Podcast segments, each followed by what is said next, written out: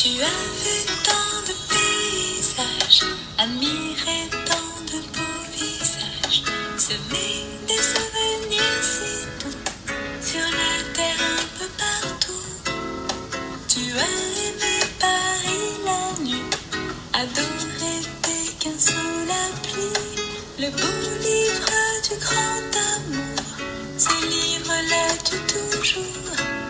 各位听友大家好，欢迎继续收听 Amanda 的节目《世界在你耳边》，今天是第一百期特别节目。说到平均每周一期哈，做到一百期也基本是两年的时间了，嗯，非常感谢大家的陪伴，不知道有多少朋友是从一开始就一直追随这个节目的老朋友了，那还有很多是陆续加入的新朋友。有时候硬件录音设备有限，音质并不是很尽善尽美，呃，谢谢你们的体谅，但我还是非常高兴在这两年里跟大家分享了很多呃有意思的人在旅行中遇到有意思的事儿。那今天我们特别节目聊啥呢？就来聊一聊飞行中的趣事。其实说到飞行哈，因为疫情的原因，肯定很多人都最近出门很少，甚至很长时间没有出门了。说看到最近的新闻也特别有意思，有航空公司呢特地模拟了值机的这个过程，让一些渴望飞行好久没有出门的朋友，哎，就按着这个流程登机，在机舱里坐一坐，重温一下飞行的感受。那还有的航空公司呢就开设了他们驾驶舱模拟器的飞行体验活动，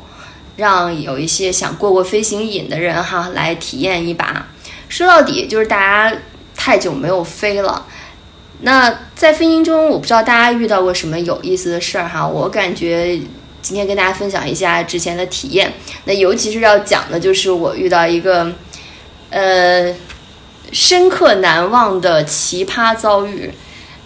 这个事儿呢，我一般不拿出来讲，要讲也是要在这种一百期特别节目里哈，把我自己不开心的事儿拿出来说说，让大家开心开心。嗯，那首先聊到飞行，其实大家最关注的无非就是空乘、餐食，还有你旁边的同同座哈。我觉得我最佩服的就是那样的长途飞行中默默无语，不吃不喝，不上厕所，靠在最里面靠窗座位，一觉从起飞睡到降落的乘客。我特别佩服他们的这个体格哈，能够扛下来不腰酸腿疼。那再有呢就是说到餐食，其实航空餐食被大家吐槽的特别多，当然商务舱跟经济舱的差别就很大了。我印象中在欧洲以前经常飞或者低成本航空哈，就餐食基本没有，但有一次是从葡萄牙飞回法国，我觉得它也不是标准的廉价航空，但它也并不是葡萄牙第一大航空。当时的餐，你想就基本上是一个多小时不到两个小时的飞行吧，当时的餐非常丰盛，包括沙拉、主菜，还有金属刀叉和餐巾，而不是餐巾纸，非常讲究哈。那再说到每个航空公司的空乘也有自己的风格哈。说到这种跨洋航空，比如说在前一段时间有一个新闻就形成了热议，对吧？因为超售，曾经有一个航空公司的空乘暴力的把乘客给拖下了飞机。也就是这个航空公司呢，我觉得他们的风格就是很tough。呃，我记得当年我乘坐的时候，因为长途飞行嘛，有的时候你希望站起来活动活动，就站在走道旁边，这时候飞机有一定的晃动，那一般像我们国内有些航空公司的空乘就很客气来，就说请您赶快回到座位什么的。然后这个航空公司的大妈级空乘哈就很凶，瞪着你说 go back to your seat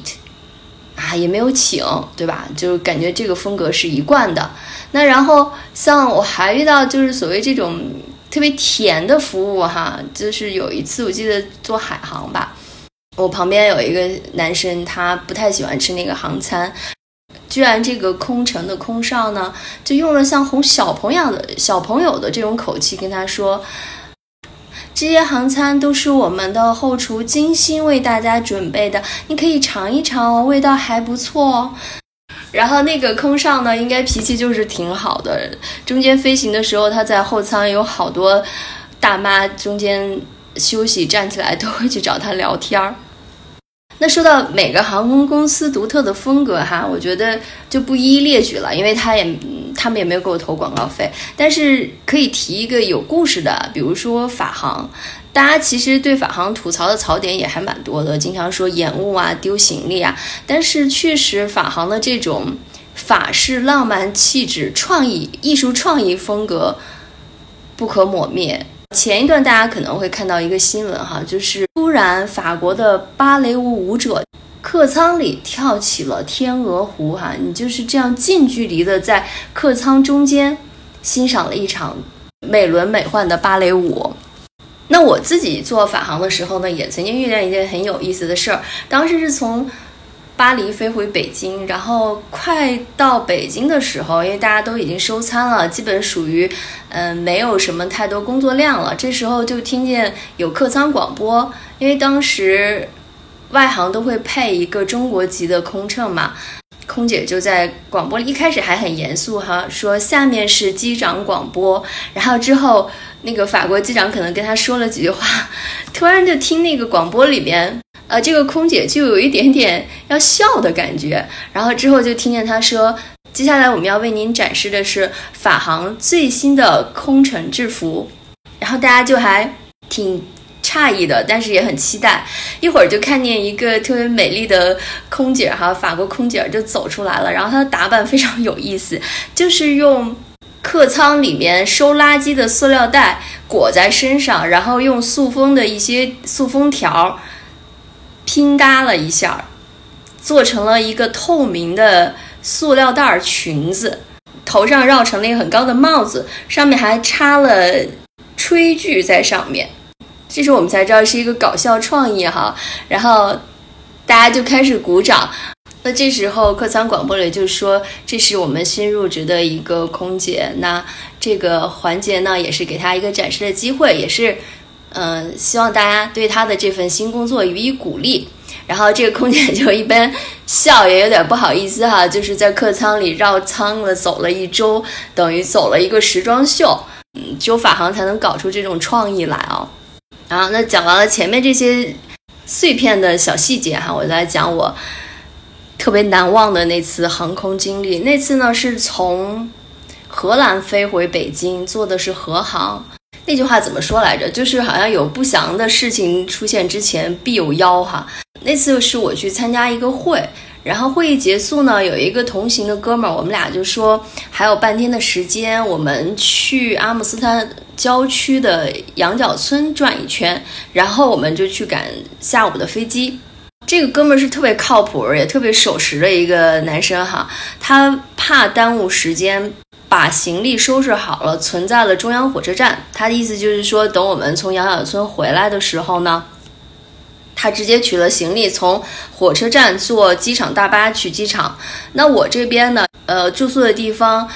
有一个火车线路直接到火车站，那我就说等我回来收拾了行李直接从那边走。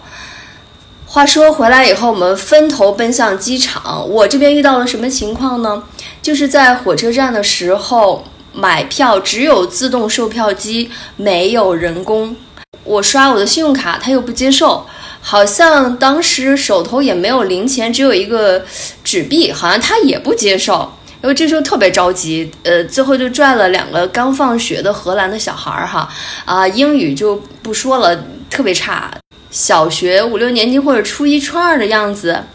我想，哎呀，这个郊区的小孩可能学校不太好吧。然后跟他比划了半天，然后他问了好多无关紧要的问题，说啊你是从哪儿来，那你现在要回哪儿去，我说你赶紧帮我找一个换零钱的地方。最后不得已还是去一个旁边的商店买了一个小零食，才把钱换开买了火车票。那这样等到我到机场的时候时间就有点赶了，匆匆忙忙值机以后，我一路都在给那个哥们儿发微信，突然就联系不上了，你知道吗？然后直到我登机，直到飞机宣布起飞，我都没有看到他上来。因为当时我们说好了，选座位的时候我们两个都喜欢靠走廊嘛，那就是前排后排，他所有在我前排，我一直看到就是没有人来。这个就后话才知道哈，那天这个哥们儿坐机场大巴也算错了，因为这机场大巴可能有不同的路线，他选的那个路线是绕道的，所以结果比他预期的时间就晚了很多才到机场，完全没有赶上直机。他好像是第二天坐了另一个航班，中转巴黎再回的北京。那话说我一个人坐在这个飞机上呢，哎，不一会儿发现可能是空乘要调一下座位的平衡吧，就有一个大叔哎，坐到了我前面的座位上。等到飞机飞起飞了一段时间，我去洗手间，这个洗手间的标识是绿色的哈，就等于是无人使用。然后我就去推这个门，突然发现这个门有点卡，然后当时我神经就恍惚了一下，我说这个门难道是坏了吗？当时扶的时候手就伸到了这个，就扒着那个边了一下，说是迟那是快，突然里面反弹，啪的一下门就关上了。大家其实都知道，飞机上的洗手间是严丝合缝密闭性的。然后这时候后面还有一个人要从我背后走过去，我就一缓神儿，然后手就被夹了。然后这时我才意识到，其实里面是有人，但是没有锁门。话说这个问题是我特别痛恨的，这两年可能好一些，以前偶尔总是遇到有一些人不知道为什么是不会使用还是什么情况哈，就是去洗手间不关门。然后我这时候就懵了，这个手当时马上就肿起来了。一会儿就发现我前排坐的那个大叔，就是占了我原来同行那哥们儿位子的大叔，从洗手间里出来了。然后我当时就抱怨一句，我手被夹了。然后当时他也没有反应过来。后来我发现不行，这个手就越来越严重。当时我特别担心，就想到了这个拔指甲的问题。于是我就只好去找空姐求助。我说你能不能广播一下，看看有没有人带一些药物。我当时想的是，万一这个中国旅客比较多，如果有人带这个云南白药粉啊或者什么，能够帮我抹一下呢。然后没有。然后这个时候你要说这个大叔吧，他就是一个不拘小节又很率性的直男。这会儿他拿什么？他拿那个酒精棉走到机机舱前面说说你用这个擦的，消消毒消消毒。我心说我这手又没有破。那个荷兰空姐就说，那我这边能给你解决的办法只有倒一点冰块，你里面冰敷一下。那我想最应急的简易解决办法也只能是这样了。那这时候我就一直站在这一块机舱的最前排嘛，跟空姐交涉，然后包括看一看有没有人能提供更多的帮助。这时候就坐在第一排的一个中年男子吧，我不知道，应该是荷兰人。然后他就他就跟我说，指了指他旁边有点要睡着了的一个一个大概五十多岁的男男士哈，就说他是医生，你问问他有没有什么办法。我还挺不好意思打扰人家的。后来那男士说没事，你问他。男的也醒了嘛。然后我就跟他说了这个情况，然后他他他是什么身份呢？他好像应该是荷兰的一个国家队，但是我忘了是具体什么运动项目了。他是这个随队的队医，当时可能来中国做一些集训或者交流。然后他就慢慢戴上了老花镜，然后看了看，首先确定了一下我的手没有骨折，当时就从兜里掏出了两片药，说你要是太太疼了就把它吃下去。然后就就大夫的解决办法也就是给我两片止疼药哈，但我想我我这个疼还是可以忍的，我就是怕拔指甲，所以我就我就谢谢他。然后然后因为当时看我样子很委屈嘛，然后这个荷兰医生就像安抚小朋友一样，就拍了拍我的头说哦没事儿，那个问题不是特别大啊。这时候我就拿着那个冰块就回到座位去冰敷了嘛。话说前面这个肇事大叔哈，呃，都没有什么举动，突然间中间发冰激凌，然后发完冰激凌，他突然回头说：“你把你那个手插到那个冰淇淋里面，呃，冰一冰，可能就好一点。”呃，当时我就是真的哭笑不得哈。第一就是他还真知道冰镇的这个原理，呃，他也没有看到其实空姐早就给我提供了这个解决办法。然后第二就好笑，他冰激凌突然让他想到了这个灵感。话说到了下飞机的时候，呃，他还是跟我抱歉了一下，然后我们俩掰扯不清的一个事情，就我就是说你为什么不关厕所门？他一直就在说我拿脚顶着呢，我在家也不关，没事儿。我就突然觉得这个道理是讲不通的，就我觉得他不认同要关厕所门这件事情，无论是他觉得省事儿、嫌脏、不想动手，我都觉得这个坏习惯他不改，比他不跟我道歉还要让我难受。话说这个故事还并没有完，等到回到家的时候，因为家里人有医生嘛，我就说赶紧帮我看一下，呃，到底要不要拔。然后当时其实那个支架已经发淤了，但好像还没有到要拔支架那么严重，可能是因为冰冻的处理还比较及时。结果就说让它慢慢自动的呃失血脱落，一天一观察哈，看看就像那个蚕蛹蜕皮一样，这个老支架一天一天剥离掉，半个月左右的时候悬在上面哈，新支架都长顶出来了。这时候我外面还稍微保护了一下，结果有一天我在我们小区的楼下呃，在打车，突然有一个人就朝我迎面走过来了，戴着一个墨镜，一开始没有认出来，然后他说你也住这儿啊？然后我一惊，然后我一惊之下还呃，莫名浮出了一个客气的微笑，我以为是这个小区的熟人，我没认出来呢。结果他一摘墨镜，居然是在飞机上这个鲁莽大叔。当时我心里就嘀咕了一下，因为你知道我们那个小区的构成呢，基本还是属于老师和医生比较多，难道说他居然是我们这个小区里某个就单位里的熟人吗？我心想这个按说哈，就知识分子老师或者是医生素质不能这么差呀。结果后来他倒是说了，他说啊，我们后来搬过来的，我们把就别人卖了，我们把这房子买了。哦，他说你手怎么样了？我说慢慢再好吧。然后就又掰扯了一遍，说上厕所不关门这个事情。然后大叔的这个理念呢，就还是没有改过来，说，哎，这个快，我拿脚顶着呢。哎，我就彻底无语了哈。然后我觉得什么叫孽缘，这就属于一个孽缘啊。就这大叔一路追随，第一同伴哥们儿没赶上飞机，占了我前排的一个座位，呃，巧不巧的跟我同时去前后去了洗手间，然后以他一贯的是图快拿脚顶不锁门，把我的手夹成了这样，然后一路又追随哈，你想想这么一个远程航班，追随到是跟我住一个小区的所谓邻居啊，这就是我说过的最糟心的飞行经历了啊。绝大多数的飞行体验还是很愉快的呢。